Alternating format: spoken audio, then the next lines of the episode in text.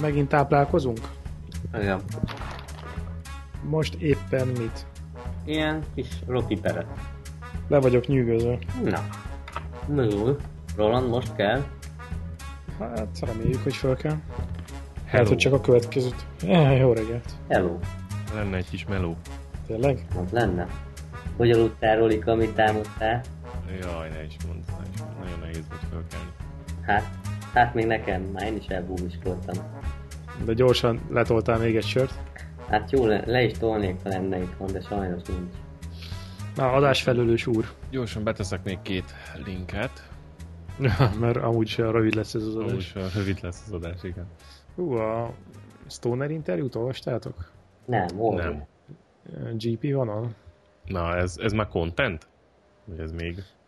Figyelj, itt már minden content. Van minden content. Úgyhogy jó vigyázz rá, hogy mit mondasz. Na, akkor meséld el, hogy mi volt, mert én nem olvastam. Stoner most Európában turnézgat. Mármint olyan szinten, hogy nyaral, és akkor már bement Olaszországból, meg Spanyolországból, meg ide-oda. Bemutatta az új sisakját is, amit a Suzuki 8 óráson fog viselni. Ő mivel is? Nolennel ment. Ő Nolan Igen. pilóta volt. Így van, így van.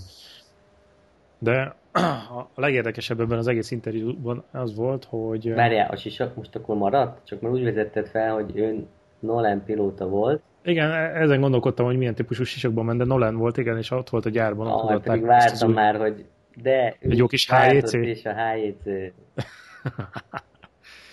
Nem úgy, mint bár hm, hm. Biaggi is kapott a Lorenzótól egy HJC-t, azt láttátok?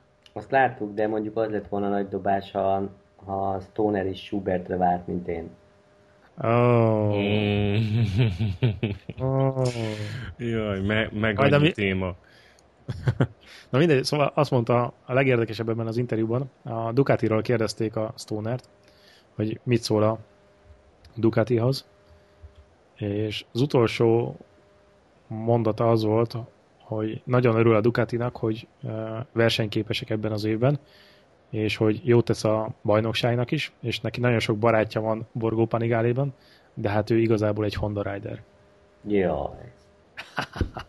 Megtagadja a múltját. Pedig láttuk, hol rakják össze a motorját. Csoda, hogy működik. Ugye, Rand? Hát igen, biztos örül neki, hogy most jól mennek, hogy hát ha, akkor ugye alkatrészekből össze tudják legozni azt a motort, amivel tartoznak neki. Lehet, hogy erre már igen. Meg azt is megkérdezték tőle, hogy mi a probléma a Hondával most a GP-ben. Na, És erre azt mondta, hogy ezt nem árulhatja el. Mert azt mondja, hogy tudja, hogy mi a gond vele, és hogy ő is észrevette, amikor Malajziában tesztelt nekik. Pedig az nem most volt. elcsavart valamit. Vagy hát azért nem akarta bevallani, hogy sajnos félre teszteltem a Hondát. Rossz irányt mondtam a tervezőknek. De most már ez van, srácok. Már ezzel volt egy interjú, akkor nem? beszélt róla, hogy, hogy mi a problémája főleg, hogy mi baja van a motorral. Ezt olvastátok? Nem. A Marquez, azt nem, azt nem olvastam. Uh-huh. Ha jól emlékszem, azt mondta, hogy ugye a hátsó keréken a tapadás az, az problémás kigyorsításkor és féktávon egyaránt, és emiatt, hogy azzal küzdenek, hogy eh, Ja, ezt ezt olvastam. kompenzálják a, az első keréken a, a hátsó kerék tapadás hiányát, és akkor ugye sokkal jobban elhasználja az első kereken a gumit, és akkor futam végére ott, ott problémás a- az első guminak a tapadásvesztése. Úgyhogy Na, egy jó kis- sokkal jobban terhelik. jó fokozottabb használat, használattól. Egyébként érdekes, hogy igazi Honda Ridernek vallja magát, nem? Igen, én is ezen gondolkodtam, hogy bár hát a Ducati előtt is ő LCR Honda nem ment, Igen. ment. Hát biztos figyelj, muszáj nyilatkozni ilyeneket, hogy kapja egy-két gépet otthoni privát használatra, egy cross motort, egy utcai gépet. Hát jobban jár a Hondával, az biztos. Nagyobb a paletta. Lehet, hogy most éppen ez a nyilatkozat kellett, hogy a kislányának kapjon már egy kis Honda mini motort, vagy valami ilyesmi. Hát meg Suzuki 8 órás, meg stb. A Ducatival szerintem nem váltak el olyan jó viszonyba, úgyhogy ott nincs miért reklámozni a Ducatit. Adjanak már neki egy 696-ost, ami készleten ragadt, aztán váljanak el békében. és legyen boldog vele. Mit szóltak ahhoz, hogy egy vagy két adással ezelőtt elkésztük a Hondát és a David Emmettnek a cikkét a harmadik legjobb motor címmel, és most kijött ez a statisztika, hogy a 2015-ös évben az első hat verseny átlagos uh, eredményei alapján, tehát az, az első hat versenyen a Honda 1,6 másodperccel volt lassabb a teljes versenytávon, mint a 2014 éves évben, míg a Yamaha 11 másodpercet gyorsult, a Ducati 17-et, majdnem 18-at. Hát, Nagyon furcsa, hogy ennyire mellé nyúlt a Honda. Ez nagyon kemény. de az elején ott voltak, nem az elején jobba, jobbat mentek, mint a tavalyi versenyek. Értem, hogy átlagban 1,6-tal rosszabbak. Ez az utóbbi Hát versenyek. Kat- Katarban nem? mentek igazán. Katarban nem mentek jól. Az amerikai pályán nyert Marquez viszonylag nagy fölénnyel, de ott mindig jól ment. De ezen kívül mi volt még? De akkor most már a kulpázunk, hogy mégiscsak a Honda a harmadik legrosszabb motor? Vagy legjobb? Annyira nem elkúpáznék, de a statisztika azért igazat ad a David Emmetnek, meg a Matt Oxley-nak. Akkor Marquez még így is csodát művel vele? Gyerünk! Mondd ki! Nem, nem, nem. Vedd a szádra!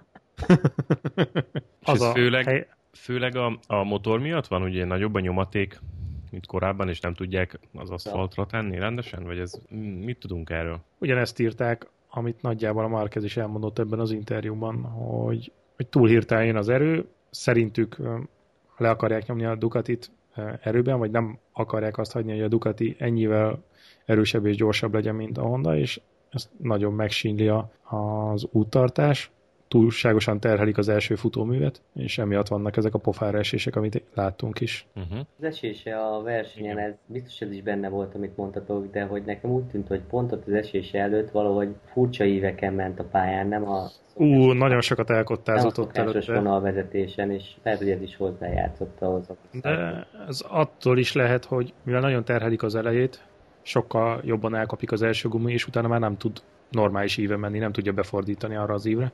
Igen, ezt És olvastuk az interjúban, hogy, hogy mindig korrigálni kell neki folyamatosan, a, tehát tényleg önmagával küzd meg az első kerékkel, nem a, nem a versenytársakkal. És ha már a Ducatinak az erejéről volt szó, Várjám az, de azért egy kicsit drukkoltok ugye már Marqueznek.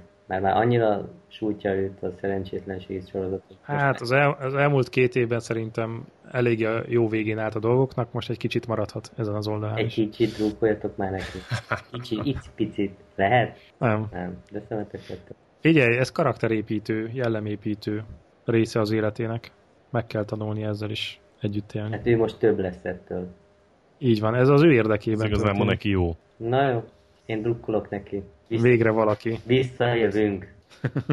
Hát drukkoljunk neki, csak érted, hát az első lépésként ugye be kell jutni a Q2-be. Egyébként azt várom, hogy mikor kezditek már utálni a Lorenzót. Miért kellene Nincs utána? messze, nincs messze szerintem. Várjál, még hat ponttal le van maradva. Még le van maradva. De egyelőre jól megy a srác. Viszont visszatérve Márkezre, hát láttátok a, az edzést? Én néztem. Mugello edzést, hogy Igen, néztem. azért az kellemetlen volt. Ez a feszültség, amit levágott, amikor kiderült, hogy nem jutott be a Q2-be ott a boxban, az érdekes volt. Igen, nem volt teljesen póker arca. Nem, de hát ez olyan emberi volt. Hát szeretett volna bent menni. Nem olyan, mint a, nem olyan, mint a Colin Edwards meg a Nicky Hayden, hogy ja, 18 vagyok, hú, de kurva jó. Hát e- ez megint olyan elkottázás volt a csapat részéről is, mint amikor tavaly, vagy tavaly előtti versenyen volt, amikor korlátozó volt az egy gumival megtehető körök száma, és egy körrel később büntették ki, és kapott emiatt egy áthajtásos büntetést. Arra emlékeztek? Igen. Persze. Na de most ne haragudj, hogyha ennek a kockázata bennem, hogy én nem jutok be a Q2-be, akkor nem ülök a boxba még négy körön át, meg öt körön át, amíg a többiek ott szórják az egyre gyorsabb köröket. De hát ők úgy gondolták, hogy egy gumit megtartanak a Q1-re, de aztán nem lett rá szükség. Az Hernandez meghúzták különben az utolsó körében, nem? Igen. Ha nincs ott előtte, nem is tudom ki ment előtte, Jannone vagy valaki, akkor valószínűleg nem húzza be, de meghúzták, jó kihasználtak kicsit a melegszelet is. Hát Jannó nem biztos nem volt ott. Na mindegy, de valaki, mint hogy ott ment volna előtte. De az biztos, de hát a, a szatellit Ducatik ezt rendszeresen csinálják. Na mindegy, furcsa Hát- volt látni, tényleg furcsa volt látni. Én is bekapcsoltam a tévét, mondom, mi az Isten van itt, ez már a kú. Ez volt a, ez volt a Mugello időmérő egyik nagy meglepetése. De aztán jól indított. Fú, hát az, ahogy előre mászott, az eléggé nulla félelem érzete van a srácnak, az látszik. Hogy mondtad Tehát úgy úgy most, bele... hogy le a kalappal, hogy el, elindult, vagy mit mondtál? Nem, nem, ez nem hangzott el. Hát megindult, csak aztán minek? Majd tanul belőle. És Rossi mitkor tanul abból, hogy az elején menni kell, mert különben Lorenzo kilép a képből? Hát, Jó, de durva volt az, amit Lorenzo művelt ott az elején. Hát ott nagyon leiskolázott mindenkit. összeraktak megint egy jó setupot, kilőtt az elején, aztán kicsekkalt, senki nem látta soha többet. Én nem tudom, mit csinál ez a Biaggi vele. Gondolod, hogy a Biaggi van a háttérben? Nem tudom, hogy ez a bimbózó kapcsolat, ez milyen hatással van rá, de hát áll neki a VB. Hmm, meglátjuk. Abban mondjuk egyre inkább biztos vagyok, hogy, hogy a Márkeznek ez nem fog összejönni. Most ezzel azért any, akkorát nem mondtál. De ez már eh, előtte is volt. Meg hogy a Hondának sem lesz nagy babértermés ebben az évben. De Pedroza ahhoz képest egész jó nyomta. Lehet, hogy egyébként ez a motor ebben az állapotában közelebben ahhoz, amit a Pedroza szeret. Meg szerintem ő már kicsit uh, felszabadulva motorozik Pedroza. Ő már leszarja. Most már senki nem vár igen, igen, semmit. szerintem is ő, ő már az esélytelenek nyugalmával megy. Aoyamához képest csak jobb lehet. Stoner nem jön vissza. Marquez esik kell. Mi kell? Ő a legjobb most. Lehet, hogy jövőre is kinéz még egy Már szerződés. csak Crutchlóra kell odafigyelni, hogy ne előtte végezzen. Nézd, Pedroza 13. helyen áll, 23 ponttal, Márquez pedig az 5. helyen 69 ponttal. 69. Jó, de hát Dani kihazott egy csomó versenyt. Kettőt, vagy mennyi. Ja. Hát még Márkeznek is becsúszhat valami. Ha ilyen ütemben fogja folytatni a szájon csúszást, Jó, hát Marquez meg nullázik. Minden esetre a Yamahának az az egyetlen nagy előnye, hogy nem minden pályán van bazi hosszú célegyenes, meg nagy hosszú egyenes, mert ha az lenne, akkor a Duki az lelépne mindenki. hát ha- Mugello-ban nincsen hosszú egyenes, akkor hol van? De azt mondom, hogy csak, hogy nem mindenhol van. Mert ugye a Ducatik akkor átlépnek az egyenesbe, hogy Hát de itt se tudták megfújni Lorenzót. Hát így se tudták, de azért legalább ott tudtak maradni a nyakán egy ideig. Vagy ha nem is az ő nyakán, de rossz nyakán. Domi meg eh, Janoni új motort kaptak a Mugello-i FP3-ra, meg a FP4-re és az edzésre. Állítólag ez valami Evolution modell, nagyobb teljesítménnyel, mint a standard, amit használnak. És a Q1-ben, vagy a Q2-ben, talán Q2-ben a Dovi gépén a telemetria 364 km per órát mért legnagyobb sebességnek. Atya úristen. Az ez kemény. Ez el nem tudom képzelni. És, és azt mondják, hogy ennek a motornak nem ez, a, nem ez volt a vége. Tehát, hogyha hosszabb az egyenes, akkor ez még ment volna följebb. Na most már Hát- megvan a magyarázat azokra a kis szárnyakra. Egyszer tényleg fel fog szállni az egyenes végén. Hogyha a hátsó lánckerék bírja. Hát volt benne egy kis nyolcas, azt mondják. És majd átnevezik őket Ducati Airlines-rá. Mi volt egyébként a, a probléma? Erről mit lehet tudni? Anyaghiba? Én is csak ennyit olvastam, hogy a hátsó lánckerék. Mi történt ez a... Sa, hát Dovi? Dovi ugye. Dovi Aha. kiállt. menet közben. Nem bírta a terhelést ő sem. Szakaszosan nyúlt a lánc. Azt mondják, hogy a, a Ducati új engine hozott erre a futamra, és hogy egyetlen egy verseny hétvégét bírta a blokk, tehát hogy arra tervezték, hogy egy futamot menjen és kész. Igen, igen, igen. Tehát annyira fel volt húzva a blokk. Hát ők 12 blokkal tudnak gazdálkodni egy évben, tehát ők megengedhetik maguknak, hogy Mugello-ban a, a hazai közönség előtt valami nagyot akartak villantani, gondolom. Tehát hoztak De- egy 1002-es blokkot. Gyakorlatilag. Igen, hoztak egy Panigale blokkot, így felfúrtad. De a Crazy Joe-nak azért sikerült mutatnia valamit. Mondjuk sajnálom szegény, szegény Lorenzót is, meg Jannonét is egy kicsit. Mert Rossi elvette a Hát sót. igen, hogy bejön első helyre Lorenzo és a nyalókert gyerek, meg Jannone hát a felhúzott Ducatival, és akkor kitünnepel a tömeg, hát a harmadik gyereket, a rossz gyereket. Na jó, de hát ez, ez nem volt kérdéses, hogy kit fog ünnepelni a tömeg. Jó, de akkor is sajnálom őket egy kicsit. Igen, mondjuk Lorenzo valószínűleg élete legjobb formájában van. Tehát, hogy nagyon-nagyon profin és nagyon-nagyon jól ment. Hát de miért Rossi nem? Hát, ő is jó formában van, de azért nem volt annyira jó, mint Lorenzo. Pedig ebben az évben azért egy jó párszor odavert már neki. Az érdekes, hogy Rost is jó, és jó a tempója, a versenytempója, de azért Lorenzo mégis gyorsabb. Hát mert nem tud jó kúpét menni. Rossi ez a baj. Hát Nem tud jó Hát- időmérőt menni. Meg a mostani rajtot azt olyan gyönyörűen elbaszta, hát ezt öröm volt nézni. Tehát ez most nyolcadik helyről indult, és 13-nak fordult, vagy valami Mhm. hasonló. Valahogy Tehát, úgy ilyen- 12, ja. Szeret előzni. nehéz versenyt. Szeret előzni. Márkez is szeret előzni, csak ő úgy csinált, hogy az első kanyarból hetet megelőzött, vagy nem tudom, nyolcat. De azért ahhoz is kell egy bizonyos mák, hogy oda azért beférjen, meg kiadja. Tehát én nem hiszem el, hogy ezt, ezt pusztán pusztán eh, tehetség. Ez kell szerencse is, meg bátorság nyilván, de azért ez Vakmerőség szerintem. vakmerő nagyon. nagyon.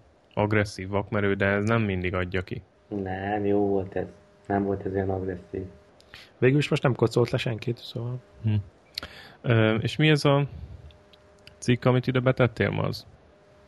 Egy slow decline of the Honda RC213V, ez, ez Ez ma jött ki. Motovaters cikk. Igen, ma jött ki. Azt taglalgatja benne a Davidemet, hogy 2013, 14 és 15 között hogyan változott a Honda eredménye, és most nem a gyári csapaton, hanem uh-huh. a Mhm. szatellit csapatokon. Tehát Bautistát és Bradult veszi alapul, és az ő eredményeiket hasonlítja össze, hogy 2013-ban volt egy alap, egy egész jó alapjuk, és 2014-ben már rosszabb eredményeket mentek, tehát hogy rosszabb helyezéseket értek el, többször estek, nagyobb volt a távolság a, az első helyzet és az ő pozíciójuk között a versenytávon, időben, Uh-huh, uh-huh. és hogy 2015-ben ez még rosszabb lett. Igazából erre van kiegyezve az egész, és Mhm. Tehát a Davidemet gyakorlatilag elkezdett ebbe a témába kicsit jobban turkálni, hogy, beleásni magát, aha, igen. hogy, hogy akkor miért is, mik az eredményei a Hondának. Aha. Biztos azért, mert kapott hideget, meleget a múltkori cikk után. Biztos, Ez persze, volt. persze, aztán kicsit jobban megnézi a témát. Szerintem is védi a mundin becsületét. Jobban alátámasztja tényekkel, amit leír. Ha már valamit leírt, akkor most már be is bizonyítja, hogy úgy van. Majd még rá nem szólnak a Hondától, hogy David Kém. Kicsit vegyél vissza, mert csökken az eladási statisztikánk, vagy romlik. Kíváncsi lennék, hogy ez hogyan befolyásolja majd az RC213VS az utcai verziónak az eladási statisztikáin. Hát lehet, hogy a 200 darab helyett csak 199 megy el. Nem, egyébként én úgy tudom, hogy most ebből nem limitált szériát gyártanak. Mennyi ment el a Dukinak a majdnem MotoGP gépéből? Az RR-ből. Reverből. Hát az Ha 500 ezer- darabos volt, nem? Vagy, vagy több? Hát Mindjárt 500 megnézem. kell ahhoz, hogy homologizálják, nem? Meg Zola fotózott egy nagyon jó sorozatot az Euroringről, hát egy magyar rendszámos Desmo RR volt kint az Euroringen, és Zola pont kint volt, és lefotózta, és azokat a fotókat is esetleg betehetjük ide a, a show majd, hogyha megtalálom. Le van fotózva ott a kormány, hogy a, a villakifli is, és azon látszik, hogy Hogy az limitált volt. Persze az limitált széria volt, és rajta van, mint tudom, ez a motorra, nem tudom, a 346 a mondjuk az 500-ból. Majd megnézem a képeket. Miért tesz valaki rendszámosan egy ilyen motort? Hát gondolom azért, amelyért megveszik a H2R-t, az RR-t, nem a Ducatit, a Desmót. Csak. Értem, csak nem értem. Hm. Bocs, még visszakanyarodva itt a Igen? RC213 VS-re, hogy neked nem tetszett ez a fényezés, de ha megnézed itt a Total Bike cikkét, van egy ilyen, hogy kémfotón a legkeményebb Honda. A legkeményebb Honda. Azért úgy élőben azért- nem csúnya ez a motor. Na, meg ott a másik link a motorrevűből. Um, azért nem csúnya ez a Honda így élőben. Nem Sokkal hát, jobban néz ki, aznak minden csúnya, ami nem Yamaha.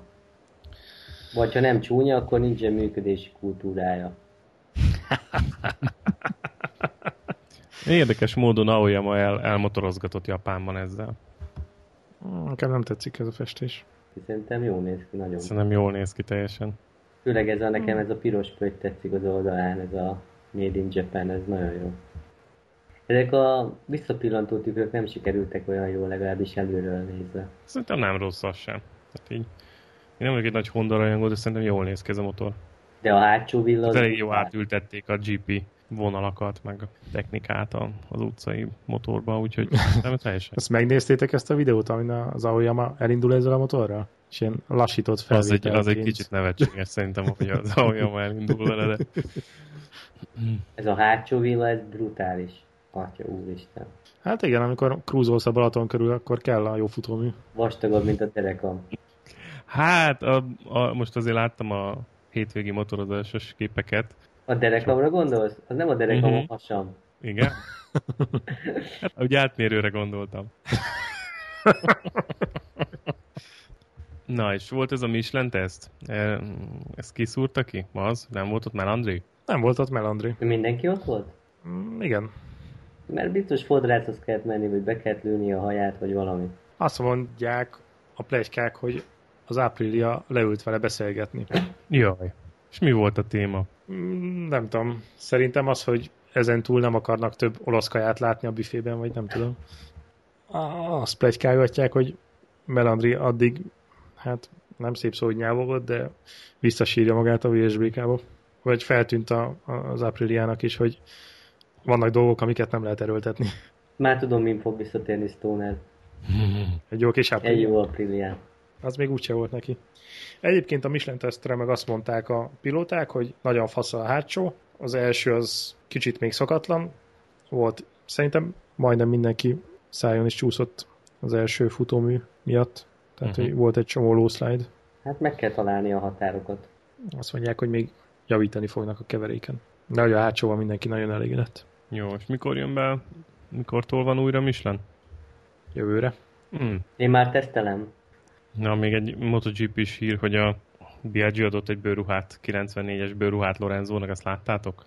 Most őszintén mi van közöttük? Ez együtt forma egyeznek. Bőrruhát. ad, Barátság. Sisakot ad. E- Egyre e- együtt bőruháznak. Ruhát cserélnek. Kezd gyanús lenni. Ez a van. HJC is, akkor mit gondoltok erről? Szerintem a ruha az, az egy nagyobb, nagyobb erekje, mint az a HJC sisak. Hát de azt A lehet, hogy mamba- a a mambás sisak. volt. Ez elég kemény ez a 250-es Chesterfield apríliás cucc. Pedig még légzsák sincs benne. Légzsák? Igen, igen, igen, igen. Igen, igen. Ugye az van, hogy a Dainese ezt a DR légzsák technológiát most már a többi gyártó számára is elérhetővé teszi? licenszelhető. Tehát, hogyha te úgy döntesz, hogy most kitalálsz egy új ruhamárkát, és motoros bőrúcikat fogsz gyártani, akkor licenszelheted hozzá ezt a légzsák technológiát. És arra emlékeztek, amikor aztán pont a Lorenzóval volt, amikor valamelyik vagy edzésen, vagy versenyen, de felfújódott a légzsák a ruhájában. Hm. Nem, nem esett? Ő lett a Michelin gumiember? Hát kb. nem, pont ez az, hogy nem esett, hanem valamelyik érzékelő vagy hibás volt, vagy úgy érezte, hogy ő most el fog esni, és felfújódott.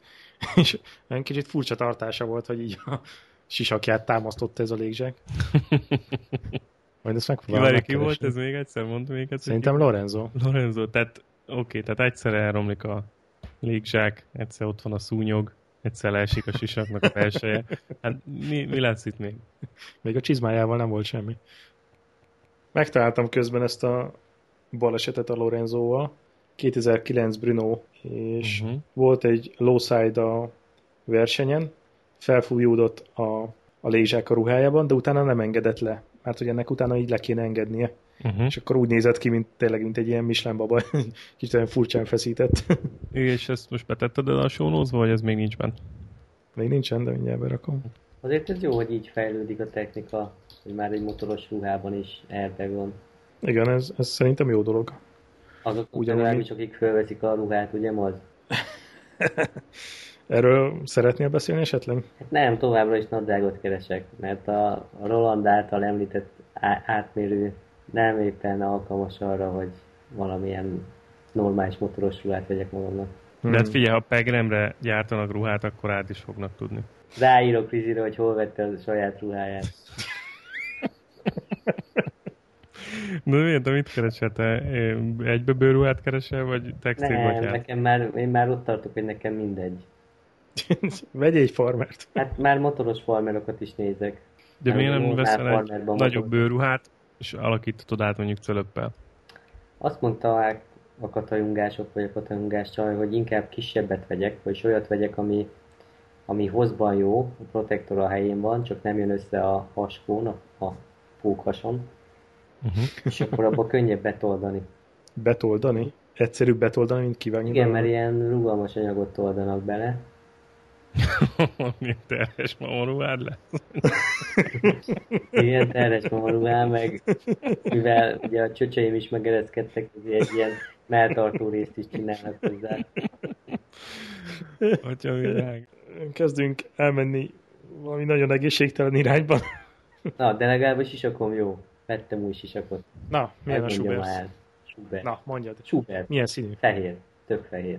És mit tud? Ö, nagyon jó, nagyon kényelmes, nagyon csendes, végig füldugó nélkül mentem Szilvásváradra. Mondjuk autópályán fogok betenni füldugót, de amúgy ilyen mellékutakon kressz tempóban teljesen jó füldugó nélkül is.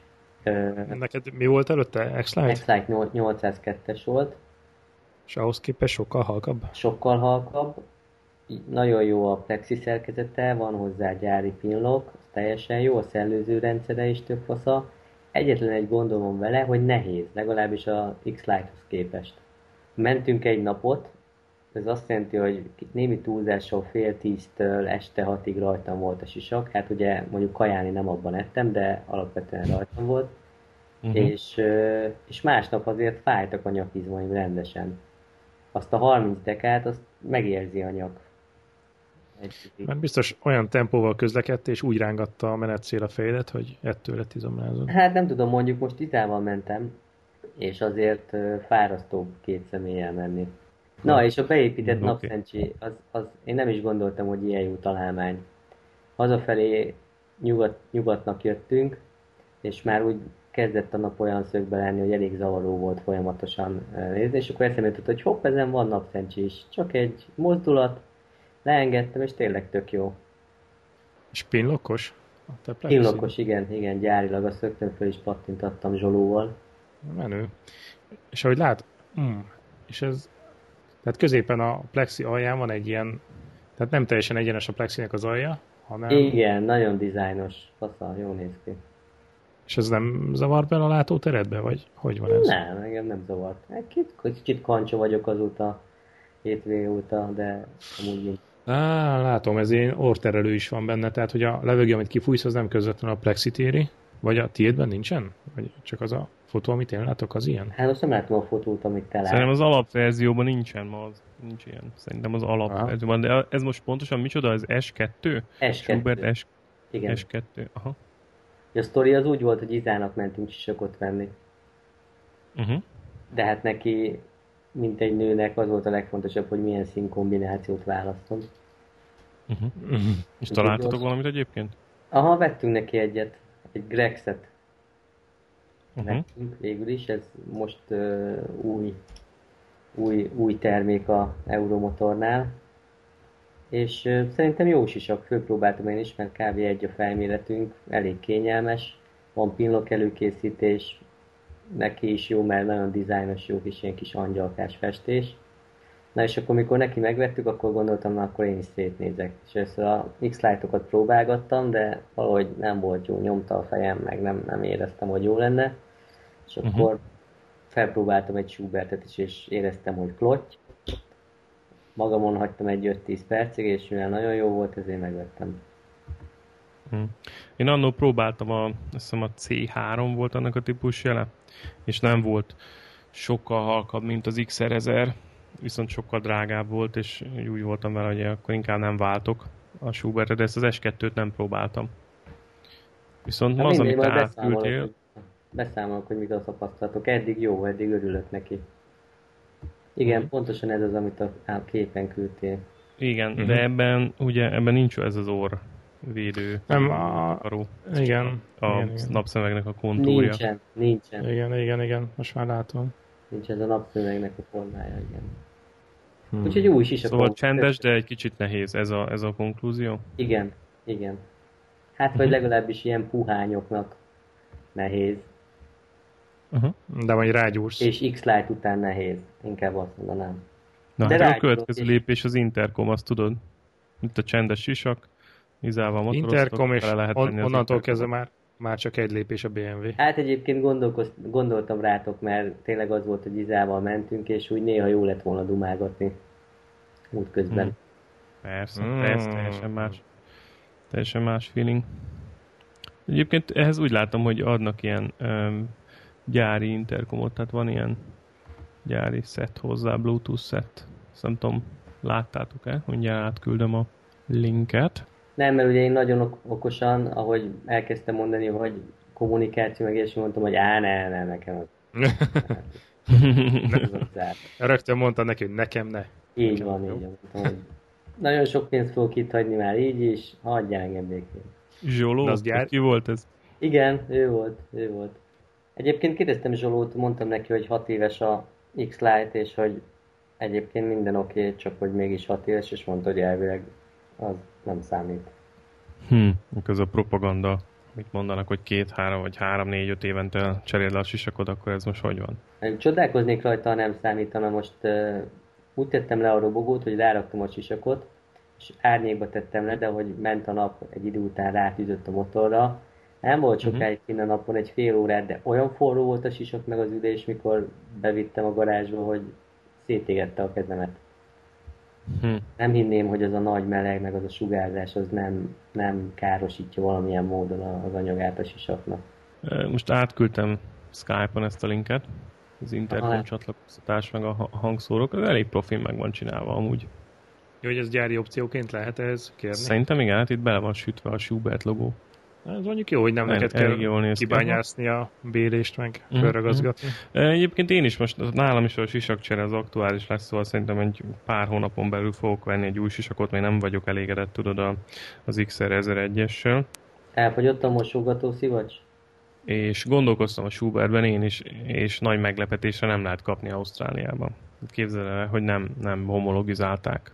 Tehát akkor, hogyha te megveszed Amazonról vagy eBay-ről, akkor Megvehetem, és... tehát megvehetem, csak az a helyzet, hogy nincs rajta ez az ausztrál hitelesítő matrica, tehát hogyha mondjuk valamilyen baleset történne, és biztosító megnézni a sisakomat, akkor ő nem biztos, hogy fizetne erre, mert azt mondja, hogy nem engedélyezett sisakban motoroztam, ez az egyik, a másik pedig az az, hogy a rendőr is megbüntethet, hogyha nincs rajta a matrica a sisakon. Hát akkor Schubertet nem fogsz venni valószínűleg. Viszont úgy tudom, hogy a Schubert ugye gyárt a BMW-nek. BMW-s is akkor lehet kapni Ausztráliában is. Ja, aha. De hát az ugyanaz elvileg. Csak BMW logó van rajta, nem Schubert. Na hát azért mondom, hogy szóval lehet, hogy a BMW-n keresztül ezt meg lehet venni, de én is hallottam erről az együttműködésről, csak ezt mondom, hogy kimondottan ezeket a Schubert termékeket, meg a Schubert modellpalettát így, így külön nem forgalmazza senki. Bár azért valószínűleg tartom, hogy ugyanez BMW logóval azért van rajta szerintem egy, egy hármas szorzó. Biztos, persze. Képzeld Roland, hogy ma az motorozott. Azt mondta nekem. Elkoptatta ne csinál, ne csinál. A Yamaha. Elkoptatta a Yamaha az első gumit. Lehet, hogy a Honda-tól megirigyelte a Honda MotoGP motort. Na és melyik Yamaha? Fézer vagy a R6? Mind a kettővel voltam. Hát mondjuk Képzel. ennyi várakozás után nem csodálom. Ez igaz. Uh-huh. De mentem a Fézerről Na, 200 kilométert, hát egy laza Velencei tó körüli uh-huh. kör, Csapatás. meg így. Nem volt semmi csapatás, semmi durulás, ilyen szép lazán. Hogy jók az utak? Um, határeset, viszont találtam most egy szakaszt, ami Csákvártól megy Tatabánya felé, az egy ilyen 12-3 kilométer, és az nagyon penge. Tehát azt nemrég újították fel szerintem, kellemesen kanyargós, kis dombos, kis árnyékos, fás, és alig volt rajta forgalom, tehát azt uh-huh. a részt azt nagyon élveztem. Dugóhúzó van benne? Dugóhúzó nincs benne. Ah. Ezt kifelejtették. Ah. Mert az M6-on alagutat tudunk, ép- tudunk építeni, akkor Csákvár és Tatabány között mi nem tudunk egy jó dugóhúzót. Picsába. Úgyhogy az ennyi volt, elültem a seggemet 200 km alatt, úgyhogy erre majd nem tudom, mi lesz a megoldás. Be kell de... törni, ma be kell törni. E-, e- ezt próbálom elkerülni. Na de most mesélj inkább az R6-ról. Az R6, um, Euroringen voltunk kint. SV Minden nagyon... nem, nem egészen. Viszont az SV sásznak kölcsön adtam az R6-ot egy pár körre. És azt mondta, hogy... Kinek kölcsön, bocs? Egy sráccal voltam kint, ő egy SV650-nel volt. Uh-huh. A Vega Lego nevű srác, és uh-huh. és azt mondta, hogy szemét vagyok, mert most ő is ilyet akar venni akkor. Érezte a különbséget? Azt mondta, hogy érezte, igen. Hmm. Na mindegy, alapvetően nem volt egyébként jó session, abból a szempontból jó volt, hogy úgy kezdem összeszedni magam, de az első gumimat azt teljesen kinyírtam. A jobb oldal az, az teljesen szét van tépve, az cserés. Meg kipróbáltam egy GPS-es köridőmérőt, illetve loggert, uh-huh. egész pontosan. És? Ilyen tíz, nagyon jó dolgokat lehet kihozni belőle. A srác így megmutogatta a szoftverét, hogy milyen elemzéseket lehet vele csinálni, és hát elég meggyőző, úgyhogy fogok is venni egy ilyet szerintem. És, és mi az, ami, amit eddig nem tudtál megcsinálni? Hát eleve az, hogy nem csak köridőt látsz, hanem szektoridőket is, uh-huh. de ezen kívül anélkül, hogy rá kéne kötnöd bármilyen elektronikára a motoron ezt az adatgyűjtő eszközt, csak GPS jelek alapján az összes sebesség, gyorsulás, negatív gyorsulás, kanyarsebesség, pályapozíció adatod megvan, és ez egy 10 Hz-es GPS, tehát másodpercenként 10-szer rögzíti a pozíciódat. Uh-huh, uh-huh. És mit olvasták ki? Neked tetsző adatokat láttál? Nem, látszott rajta, hogy az első gumimosz tropa, úgyhogy azt, azt cserélni Még az is látszott az adatokból? Persze. Na hány másodperccel mentél rosszabbat a legjobbattól? Hát négy, három és fél négy. De hát mondjuk elsőre ez nem volt annyira rossz, de azt lehetett érezni, hogy így szélesíti jobb kanyarokban az ívet. Hm, hát ki kell használni a pályát. Úgyhogy most majd átgumiztatom a kékholdban, aztán megyek majd megint. Na, valamikor hívjam el, lövök róla pár fotót. Hát gyere te is motorozni, basszus. Nem lőni pár fotót. Aztán majd én is járhatot akarok venni, mint szegény esvésrát. Hát akkor majd nem próbálod ki. De egyébként tényleg érdemes eljönni. Mennyien voltak most? 12-en voltunk összesen. Ez hétközben délutánra. volt? Ez- egy péntek délután volt. Volt valami kamikáze? Volt egy srác egy ZX-10-rel, az eléggé pengén ment. Ő ilyen, szerintem ilyen 20 körül időket ment, 18. De az nem teljesen stock motor volt, úgy, hogy nézegettem. Volt, többiek? És nem sok oda az EX10-er? Szerintem nem futotta ki magát. Volt utcai motor is? Az esvén kívül? Volt, volt, volt, volt egy volt egy Triumph, az elég jól ment. Volt egy ö, 848, az, az is utcai volt. Meg volt valami Honda még. Úgyhogy nem csak ilyen azért gumimelegítős fickók járnak oda. valami, valami celebritás volt kint? Mm, Hát ma az. Nem, nem. Igen, Ú, azon kívül meg-. Meg volt kint egy srác egy RD 350-nel. Ó, és jó időket ment? Nem kérdeztem tőle, de a Mami kupában indul, ebben a nem is tudom, hogy hívják a Ma- Mami kupában ezt a régi, régi gépes versenyszámot. Volt Ahol ilyen- timer. Hát azt hiszem nem volt timernek hívják, de klasszik, vagy mindegy, nem tudom. De abban indult a srác, és éppen ott edzegetett. Nagyon jó hangja van annak az RD Hát 350-nek. annak jó hangja van, igen. Nem dadogott le? Nem, nem, nem. Viszont azon meglepődtem, hogy milyen nehéz. Azt mondta a srác, hogy ez 150 kg körül van az a motor. Hát ö, nehéz. jó, jó, de azért teletankolva? Hát úgy abban a kivitelben, ami ott volt, igen. Uh-huh. És hat, 60, Hát azért ez még mindig azért elég jó. Tehát, hogy ezek le vannak a könnyítve, amennyire csak lehet ezek a kupás motorok, és mégis azért jön 150 kg, hát most figyelj, jó, Abban az lóerőben nem rossz az azért az a, tö, az a tömeg. És lóerőben mennyit, mennyit tud? Azt mondta, hogy 62 vagy 67, valami ilyesmi. Mm, jó, az teljesen jó.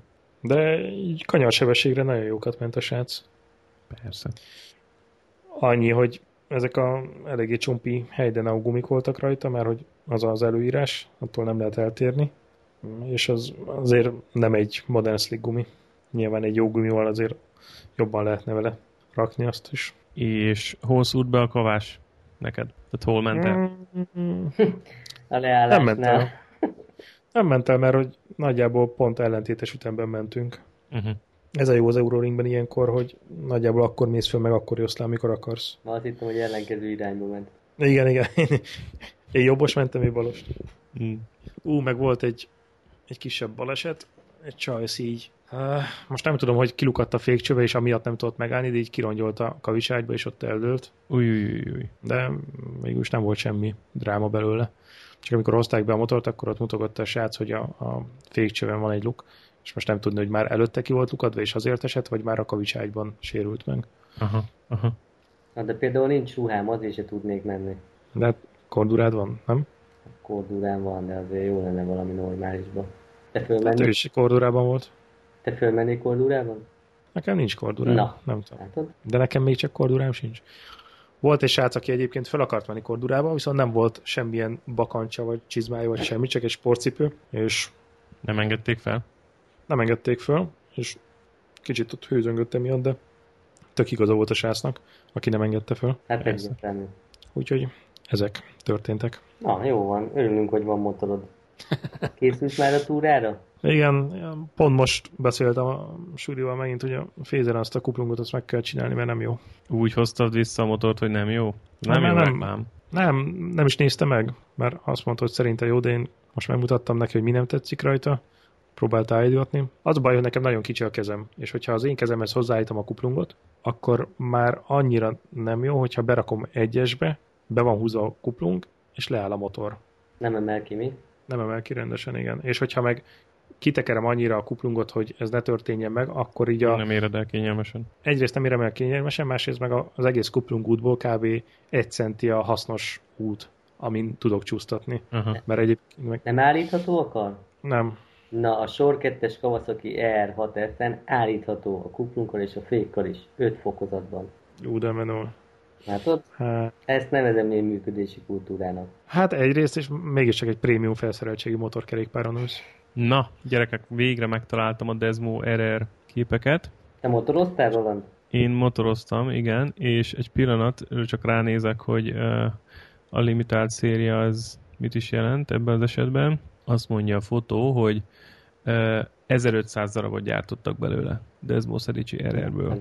És ez a 398-as számú. Ú, nagyon szép ez a motor, srácok, nagyon szép. Nagyon az a baj, hogy nagyon szép. És emlékeztek rá, akkor- Viszik, mint a cukrot. Hát ez nem. Ez nem, az ugye ez régebbi kedás. Úgy igen, igen. De érdekes, hogy, hogy milyen technika van ebben, azért fú, hát ezt majd, majd meg fogjátok látni. Ez egy 2007-es decemberi gyártmány, látszik a váznyakon, és ami érdekesség még, hogy azt mondja, hogy új 2007 D323 a rendszám, és egy Bridgestone Butlux BT 01R gumi van rajta, és azt mondja, hogy 200 per 55 ZR16 MC. 16-os. Aha, a gumi rajta, hátul. Egy baromi erős hátsó lengővilla. Minden karbon, magnézium oldaldekni, markezini, felni, kovácsolt, őlinsz elől. Hát nagyon komoly technika, ezt, ezt a fotósorozatot majd átküldöm nektek. Mi, mit mondtál, hogy mikor gyártású? 2007-es? Az van ráírva itt, igen, 2007. decemberi. Ennyire régi már a Desmo RR. Uh-huh. Ennyire régi. Persze, Basszus. persze. Ezt nem gondoltam volna. Emlékszel, Kovacs, amikor ott voltunk a gyárban, akkor ott volt egy ilyen RR, vagy pont akkor hiszem gyártottak egyet, és mondták, hogy a belső kódneve a, a gyáron belül ennek a motornak az volt, hogy a Diva. Az volt a, a referencia, hogy hivatkoztak rá. Én csak a GP motorra emlékszem. Jaj, de szép ez a motor, nem is nézegetem tovább a képeket, át, átküldöm majd. Na, témavezető úr, mire kötünk át? Amúgy is ugye jövő héten vendégünk lesz. Lesz Mm. vendégünk? Vagy ezen a héten? Pénteken? Lesz vendégünk, le van zsírozva a téma. Elárulható, hogy ki a vendégünk? Ne, ne, legyen Szerintem meglepetés. elárulható. Ne, ne, ne, ne, meglepetés. Na most elárulható? Meglepetés? Jó. Igen, nem, igen, meglepetés, nem. legyen meglepetés. Na mindegy, olyan szempontból viszont De nem Niki, azt azért elmondhatjuk. Értem a szurkálódást. betettem Igen, a programba egy vannak, ilyen, olyan, vannak olyan vendégek, akiket el lehet hívni, és vannak olyan emberek, akik le tudnak zsírozni vendégeket. Nem mindenkire igaz ez. Jó van,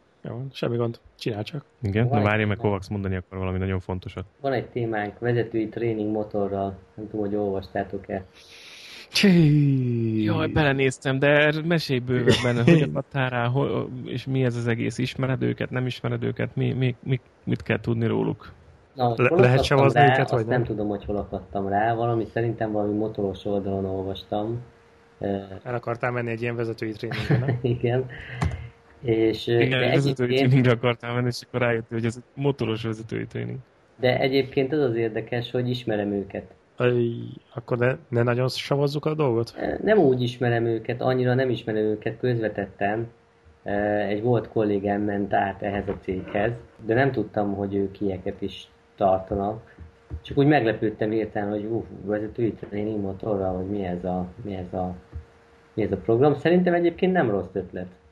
Most arról megoszt, megosztanak a vélemények, hogy mennyi értelme van az ilyen vezetői képzéseknek, stb. De az biztos, hogyha elmész egy ilyen idegen csapatba, és mondjuk motorral, akkor van egy olyan élmény, vagy van egy olyan közös kapocs, ami így kicsit feloldja a társaságot, meg lehet olyan dolgokról is beszélni, ami nem annyira ilyen tanulásszagú, vagy ilyen erőltetett elméleti szagú dolog. És hogy látom, Na nem most ez kicsit, tegyük már tisztába ezt a terminológiát.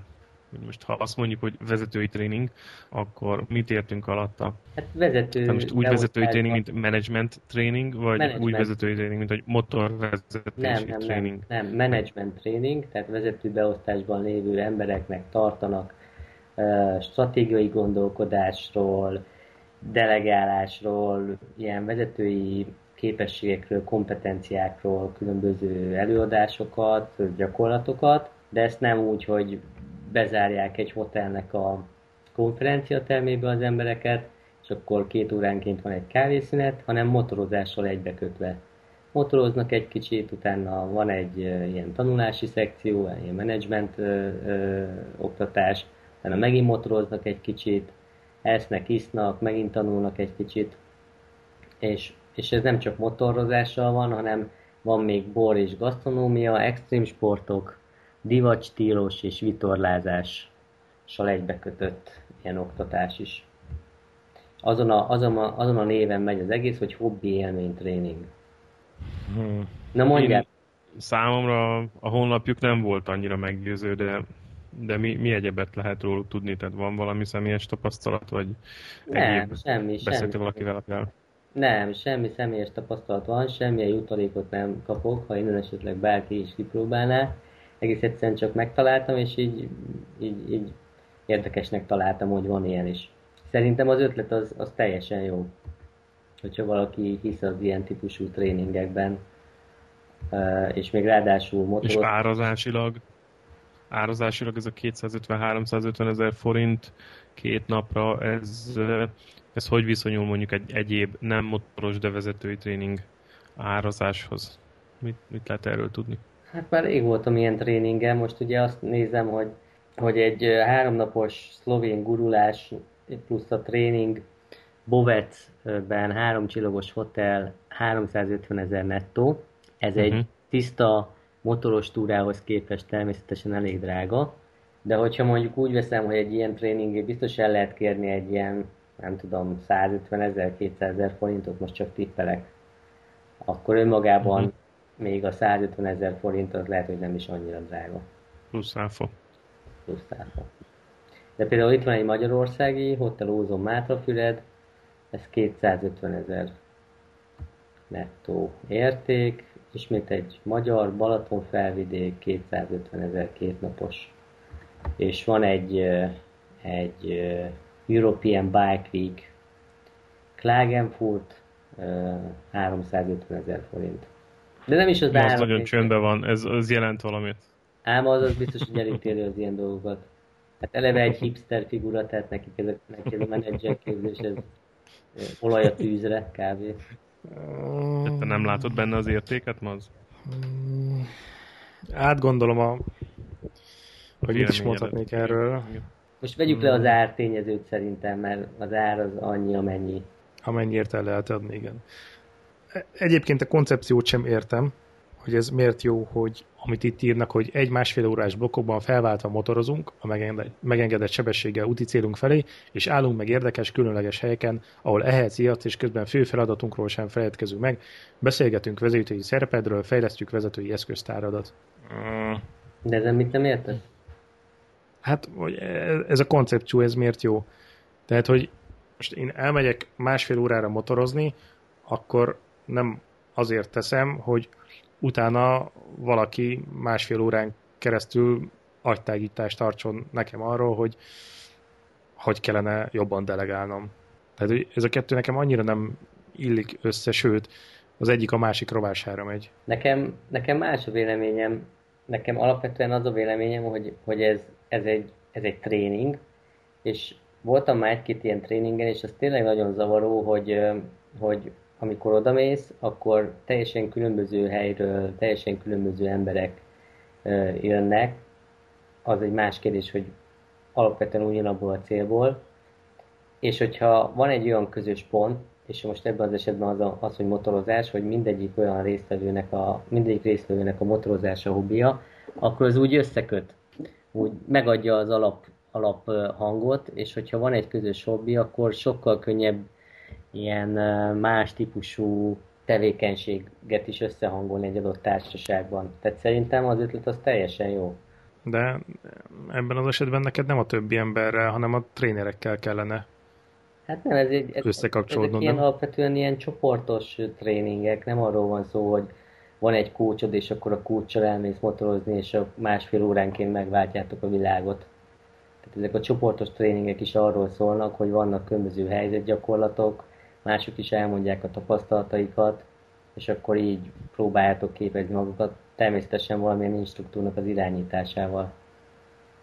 Én csak azt mondom, hogy nekem tetszik ez, hogyha nekem kellene választanom, hogy egy sima budapesti hotelben tartott konferenciateremben lévő tréningre menjek, vagy egy ilyen motoros vezetőképzésre, én biztos, hogy ezt vállalnám. Tudjátok mit? Lehet, hogy elmegyek, és majd beszámolok.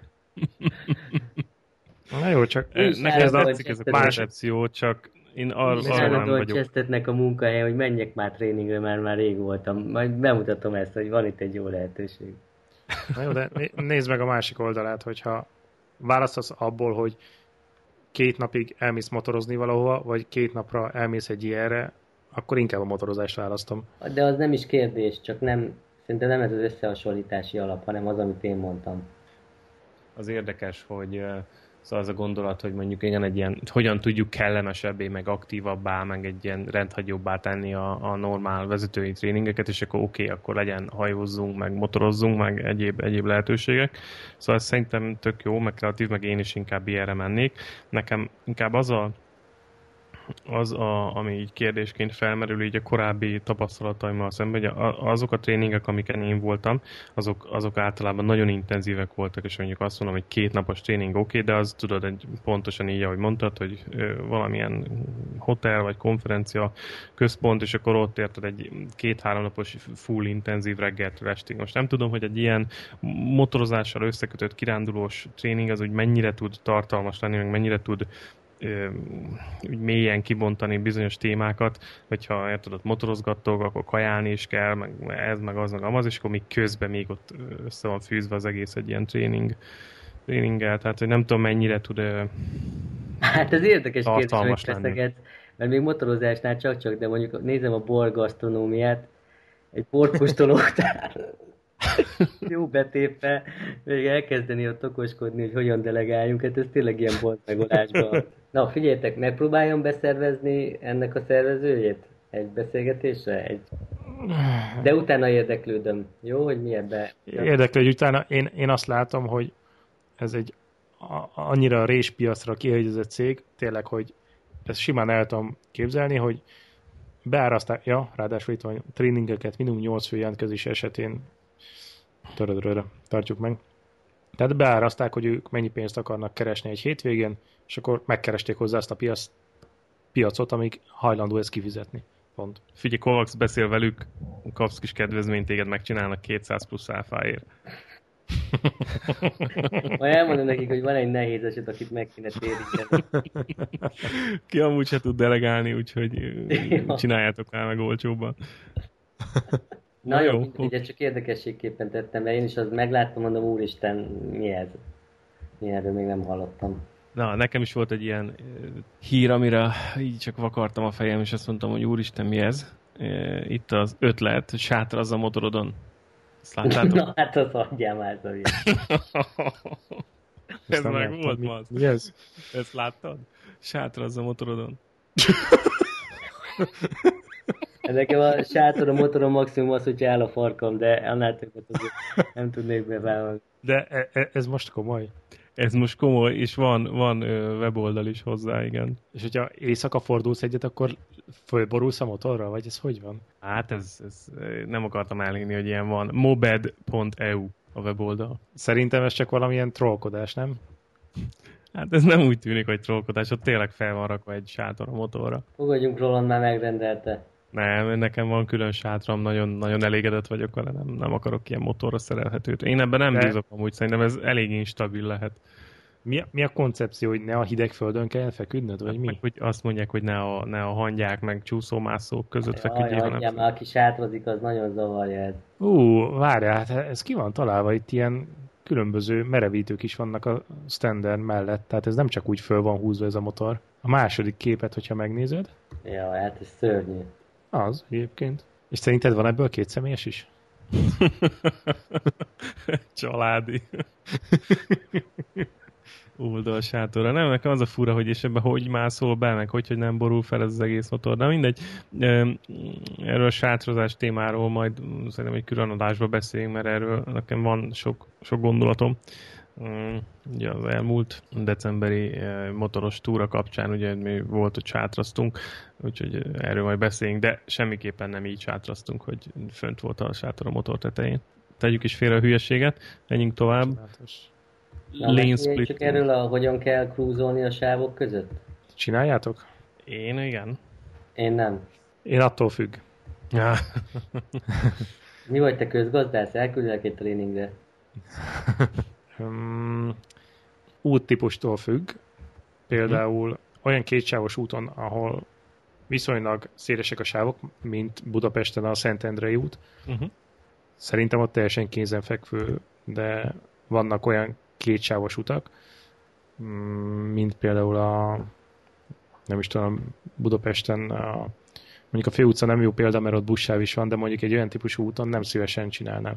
Ugye ennek a lane splittingnek az a lényege, hogy a két autós, két autósor között a, a, a felező vonalon mész, ott, ahol párhuzamos közlekedés van. Tehát, hogy nem állsz be egyik autósor sor mögé sem, hanem a kettő között el tudsz lavírozni akkor is, hogyha halad a kocsisor. Ja, hogy te haladó kocsisornál mondod ezt, mert azt, igen, azt igen, én nem igen, csinálom. Igen. Én csak annyit, tehát itt Ausztráliában úgy hívják azt is, amikor előre gurulsz mondjuk a állókocsi sorok között. Nem, ez nem az, ez folyamatos közlekedés. Ez folyamatos haladásnál. Mm. Mert itt, amikor beszélgettem emberekkel, akkor minden, tehát beleértik azt is, amikor előre gurulsz az állóautó hmm. sorok között. Az állóautónál nyilván én is előre gurulok, főleg a lámpáknál az, az nem is probléma, de nekem az például nem fér bele a defenzív vezetésbe, hogy, hogy így forgalomba cikázzak, vagy beálljak a két sáv közé. Egyszerűen annyira félnék attól, hogy valami, valaki hirtelen sávot vált, hogy nem vesz észre. Persze, persze. Csak, hogy... Azért érdekes, amit mondtak, mert hogy ebben a kutatásban, amit csináltak, az derült ki, hogy 50 mérföldes sebességgel haladó autósorok, tehát maximum 50 mérfölddel, ez 80 km per órával haladó autósorok között, hogyha a sebességkülönbség nem nagyobb, mint 15 mérföld, ez mondjuk 20-25 km per óra, akkor igazából nem jelent plusz kockázatot ez a vezetés. Ezt ilyen mindenféle baleseti statisztikákból elemezték ki. Jó, el tudom képzelni, hogy egy kaliforniai négysávos autópályán, ahol viszonylag tömött sorok vannak, nem is, nincs is nagyon sávváltás, hogy ekkora sebesség különbséggel viszonylag kényelmesen és biztonságosan tudsz menni a kocsik között. Uh-huh. Ez szerintem ugyanez nagyvárosra, vagy magyarországi viszonylatra nem érvényes. Legalábbis nekem az a tapasztalatom, hogy állandóan az a, az a legnagyobb kockázat budapesti mondjuk robogózásnál, hogy valaki e, irányjelzés nélkül és hirtelen váltsávot. A robogó más műfaj szerintem kisebb, hajlamosabbak nem észrevenni, mint egy motort. Hát lehet. Mondom, hát ez, ez Ausztráliára szerintem nem igaz ez a, ez a kimutatás, mert itt ugye én, amikor motorozok a, a GS-e, az ugye nagy motor, tehát egy széles, egy terebélyesebb gépezet, uh, ott hogyha én bemegyek mozgó autók közé, tehát mondjuk egy érted, egy 8, max 80-nal utazó autósor közé, én, hogyha bemegyek a GS-sel, az biztos, hogy növeli a kockázatot, mert nagyon-nagyon kis hely marad a korrekciókra. De hogyha egy belegondolok, hogy kisebb motorral is ez hogy néz neki, szerintem nagyjából hasonló a végeredmény, tehát nincsenek annyira nagyon széles utak, hogy ezt úgy kényelmesen meg tud csinálni. A másik meg, hogy ami itt főleg kockázat, amit én itt látok Ausztráliában, az a, az a kinyíló ajtók. Tehát, hogyha mondjuk még álló kocsisorok között is, hogyha mész előre, akkor én mindig azt figyelem nagyon, hogy mm, ott éppen ül-e valaki, és, és az éppen készül-e kinyitni az ajtót. Hát ez 80 a... nem fogja kinyitni. Nem, de az álló autó között való előre gurulásról beszélek most. Tehát, hogyha az előbb beszéltem arról, hogy milyen az, amikor mondjuk mozgó autók vannak, tehát ott nem olyan széles a sáv, hogy kényelmesen el tudjál férni kisebb motorra se, de egy gs meg főleg nem. Vagy ha meg autósorokról van szó, akkor meg főleg az a kockázat, hogy hogy kinyitják az ajtót, vagy kilép valaki. Úgyhogy nem, nem, nem látom ezt olyan nagyon-nagyon biztos, vagy hát nem látom kockázatmentesnek ezt a... Ezt a... Hát ez nyilván helyzetfüggő, illetve helyszínfüggő is, hogy milyen szélesek a sávok egyrészt, másrészt pedig, hogy, hogy tehát ezt ne úgy képzeld el, hogy ráállsz a felezővonalra, és akkor azon nagy gázzal végigmész. Ez inkább ilyen cikcakkozás a, a sávnak abban a részében, ami közelebb esik mindig a felezővonalhoz. Mondjuk ebben a, abban mindenképpen egyet tudok érteni, hogy én a magam részéről úgy érzem biztonságosnak a közlekedést motorra, hogyha valamivel gyorsabban tudok haladni az autóknál. Tényleg? Aha. Tehát most nem, nem arra kell gondolni, hogy ilyen 140 km-es sebességkülönbséggel kell elzugni mellettük, de hogy egy 10-15-tel gyorsabb vagyok, az, az számomra nagyobb biztonságot ad, mint hogyha be kell állnom mondjuk egy, egy autó mögé. Tehát miért van? Nem tudom. Mert egy állat vagy, és mert egy állat vagyok egyrészt. Na majd elmész egy ilyen vezetői tréningre, és akkor már világos Miattad van rossz megítélése a hazai motoros társadalomnak. Egyébként ez most jutott eszembe, hogy ez a motoros vezetői tréning, elmennek ezek a mókusok erre a tréningre, 8 mondjuk 10, és akkor így a nulladik másodperctől kezdve, amikor fölülnek a motorra, így elkezdődik a faszmériskérés, hogy ki mennyivel vagányabb, mint a többi motoros, vagy tehát ez hogy hát kerül biztos van valami, biztos van valami alfa hím besorolás, meg erőfitoktatás, meg minden. Be kell állni a tornasorba, vagy? Lehet, lehet hogy figyelj, lehet, hogy interkomon, miközben motoroztak, lehet, hogy interkomon megy, a, megy az oktatás. Nem, lehet, hogy a legnagyobb vezető az egy 125-essel megy, a legkisebb osztályvezető az meg maga alá kapja az éhezrest. Hmm. Nem tudom, nem tudom. Na mindegy, szóval mit akarunk kihozni ebből a lane splitting egy storyból? De nálunk ez, ez a megállapítás, ez szerintem nem, nem érvényes, de ahogy hallom, Kovacs szerint sem érvényes Magyarországon. Na, egyébként ez az ábra, amit a, a cikke mutat itt rögtön, ez szóval látod, nálunk ez nem igaz, tehát nincs ekkora hely két autó között, meg ha megnézed, hogy itt a motor és a két autó között még bőven van mondjuk egy, egy fél méteres, egy méteres távolság, hát ez itt Ausztráliában ez nem igaz. Szóval ekkora tartalék nincs az itteni közlekedés, úgyhogy lehet, hogy ez Amerikában érvényes, meg lehet, hogy ha ekkora helyed van, meg az amerikai birka vezetési stílust veszed alapul, akkor ott el tudsz közöttük gurulni, statisztikailag ez nem baleset veszélyesebb, de nálunk ez biztos nem igaz. Képzeld el, mondjuk autópályán teljesen be vannak állva a sávok, uh-huh. mert a Balatonról jönnek haza az emberek, de tudnak tartani egy ilyen stabil 70-80-as tempót. És a motorosok simán ugyanígy elmennek mellettük, és ez tök biztonságos. Hm. Ebben igazad van az, de lehet, hogy egy M7-esen, főleg még Fehérvár előtt, amíg csak két sáv van, lehet, hogy nem csinálnám ezt, mert tényleg annyira hülyén váltanak sávot az emberek, hogy életveszély. Lehet, hogy inkább beállnék arra a 78-ra és csorognék én is. Ezt tudod, hogy hol lehet érvényes? Ez ázsiai országokban, ahol több a robogó, mint az autó. Ott ezt el tudom képzelni, hogy ez így van, mert gyakorlatilag ez beleivódott a köztudatba, hogy mint tudom, Indonéziába érted, nem vált a sávot, mert körülötted 50 robogó van, és, és akkor nyilván nézed a tükröket, mint az őrület, hogy most éppen mi történik, és akkor figyelsz a motorosokra, de ez itt, vagy Magyarországon ez nem érvényes szerintem. Aztán a francia tudja, egyébként úgy alapvetően elméletileg jól hangzik, és nem is arról szól a, a, a kutatása, hogy nézem, hogy ez nem veszélyes, csak valamilyen mintát alapul véve, akik ezt csinálják, azok ö, kevesebb balesetet szenvednek, vagy ha balesetet szenvednek, akkor kisebb sérülésük van, vagy valami ilyesmi az eredménye, ha jól olvastam. Hmm. Igen, igen, igen. De, de nagyon veszélyesnek tartom. Én, én nagyon defenzíven megyek a, az utakon. És ez már, ennél már csak rosszabb lehet, hogyha mondjuk még kipufogó hangot sincs. Milyen, milyen hang? Kipufogó. Fogó. Hát ennek a motorkerékpárnak nincsen kipufogója. Na, ez nagyon érdekes téma, mert pont ma beszélgettem az egyik kollégámmal arról, hogy elektromos motorok, vagy villanymotorok, és hogy akkor a hang hová vészel, és hogy akkor vége van-e a motorozásnak, vagy meghalt-e a motorozás, motorozás vagy eltűnt-e a motorozás hőskora, ha már csak villanymotorok lesznek. Én, én, én nagyon szeretném ezt. Szerintem ezek marha jó kis gépek lesznek. Nem tudok azonosulni ezzel a marha jó kis gépek lesznek. Mert neked is kell a hang. Egyelőre. Figyelj, Bluetooth-on a füledre fogják játszani a sor 4-es hangot, az jó, vagy a boxer hangot? De mi, hogyha én a sor 2 szeretem? Annak nincs működési kultúrája, tudod nagyon jó. De egyébként választható. Az, a, azt, azt önmagától senki nem szereti, te is tudod. Azt Amennyiben- írja, hogy a, a Dual Sport verzió hosszú- 12 ezer dollár. Ugye most a Zero Motorcycles-ről beszélgetünk, csak így a hallgatók kedvéért, és uh, ugye ezek elektromos motorokat gyártanak, és itt azt nézem, hogy a Zero Dual Sport verzió 12 ezer dollártól indul, és azt mondja, hogy ez kérnek szépen 167 km tudsz vele menni városban, autópályatempónak 90 és 100 km, vegyes használatban 126-ot. Ez a legkisebb Szerintem- verzióval. Ez ilyen commuter bike-nak szerintem teljesen rendben van. Én nagyon 92 szívesen kipróbálnám- Nm, Nagyon szívesen kipróbálnám, kipróbálnám, hogy milyen egy ilyen motor. Szerintem tök jó lehet vele menni. tervezett élettartalma az akkumulátornak 377 ezer kilométer.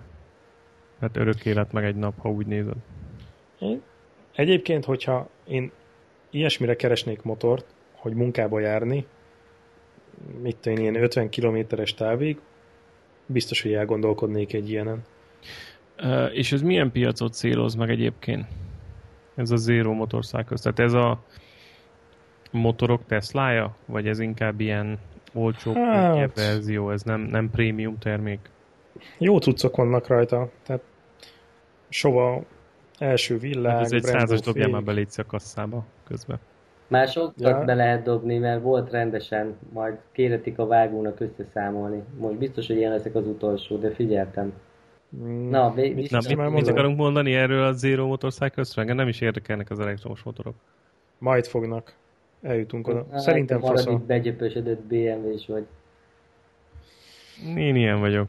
Mondjuk a váz nem az mondanám. BMW kihozza az 1002 GS-ből a villanyverziót, akkor meg majd magatok alá húgyoztok, hogy milyen kurva jó. 1200 watt GS, majd ez lesz a neve. Engem az se érdekel. Nem érdekel az elektromos motor. Én ilyen petrolhead vagyok ilyen szempontból. Túrázásra nem vinném el, de munkába járásra nekem ennél jobb nem kellene. És Ausztriában egyébként lehet kapni, Bécsben van márkabolt. Szerintem tök jó, én nagyon kipróbálnám. Na jó, szerintem vágjuk el. Felvidítalak egy Crazy Pink GSA-val a végére. Ez mi ez? Tehát, hogyha ha, ha, már, ha már motorokról beszélgetünk, akkor ezt se hagyjuk ki. Csinos darab. Na, mutasd csak be pár szóval.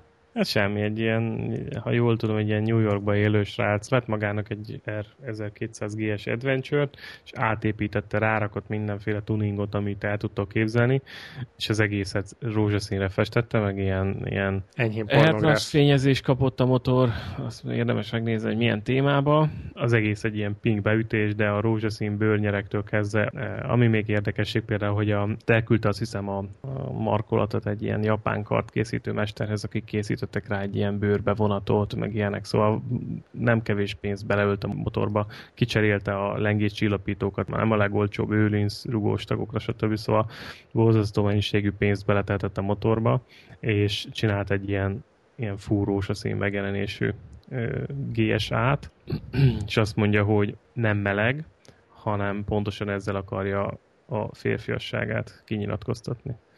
Sikerült. Iszonyat Tartsd. bics parádé, atya úristen. Nagyon durva szerintem. Fú, de béna. Na jó, hát, ö, hát ö, azt kell, hogy mondjam, hogy, hogy minden... inkább a villanymotor. igen, de, igen, tehát hogyha a kettő közül lehet választani, akkor én is azt mondom, hogy inkább a villanymotor. A És még ráadásul van egy ilyen, ilyen bili, tehát ez a rohamsisak is látod, a, a nagyon halvány rózsaszín rohamsisak ide föl kötve a, a hátsó ülésre, azt nem tudom meg volt-e, utolsó előtti képen. És ez a kép, ahol fogja a tankot, és az ő feje meg egy ilyen szürke tojással ki van takarva. Azt kell, hogy mondjam, minden márka kis egyház tagjai között vannak őrültek. Hát, igen, igen. De hát ez csúcs. Ez kemény. Ú, és ez a, az a akradobon, ez, ez nem is tudom, micsodák akarnak lenni, ez a töltényövbe szúrt rózsaszín. Rózsaszín töltényhüvelyek, igen. Nagyon Igen. kemény. Szóval ezt érdemes megnézni a hallgatóknak. Na, az vezetői tréning, ha egy ilyen nem mehet. Nem tudom, még nem győztél meg. Erre még egy kicsit gyúrni kell. Na jó, srácok. Így csapjuk el. Aznak, vagy Csap izé. Rolandnak mennie kell a széndiokszid kipufogós motorjával dolgozni. Nekünk meg, a... Nekünk meg alun. Ennyi. Jó, oké. Akkor Jó, srácok. találkozunk Akkor jövő héten. Első olyan adás, amikor lesz vendégünk. Tényleg, arra Nem hogy ezen a készülünk? héten. Készülünk mi valahogy arra? Vagy hülyébbnél hülyébb kérdéseket improvizálunk az adás közben? Nem, szerintem majd, majd improvizálunk. De azért majd doltogatjuk is, nem? Nem leszünk csak annyi, nem leszünk nagyon udvariasak. Hát eljegyzük a jó zsarút, zsarút, Kovacs lesz a zsaru. Jó, oké. Azt szerintem neki menni fog. Ön, hogy de, de figyelj már, de mi kerül ebbe ennyibe? Oké. Jó, van, srácok, akkor Akkor Hamarosan. egy pár nap múlva találkozunk. Na, egy Oké. élmény volt. Jó, szevasztok.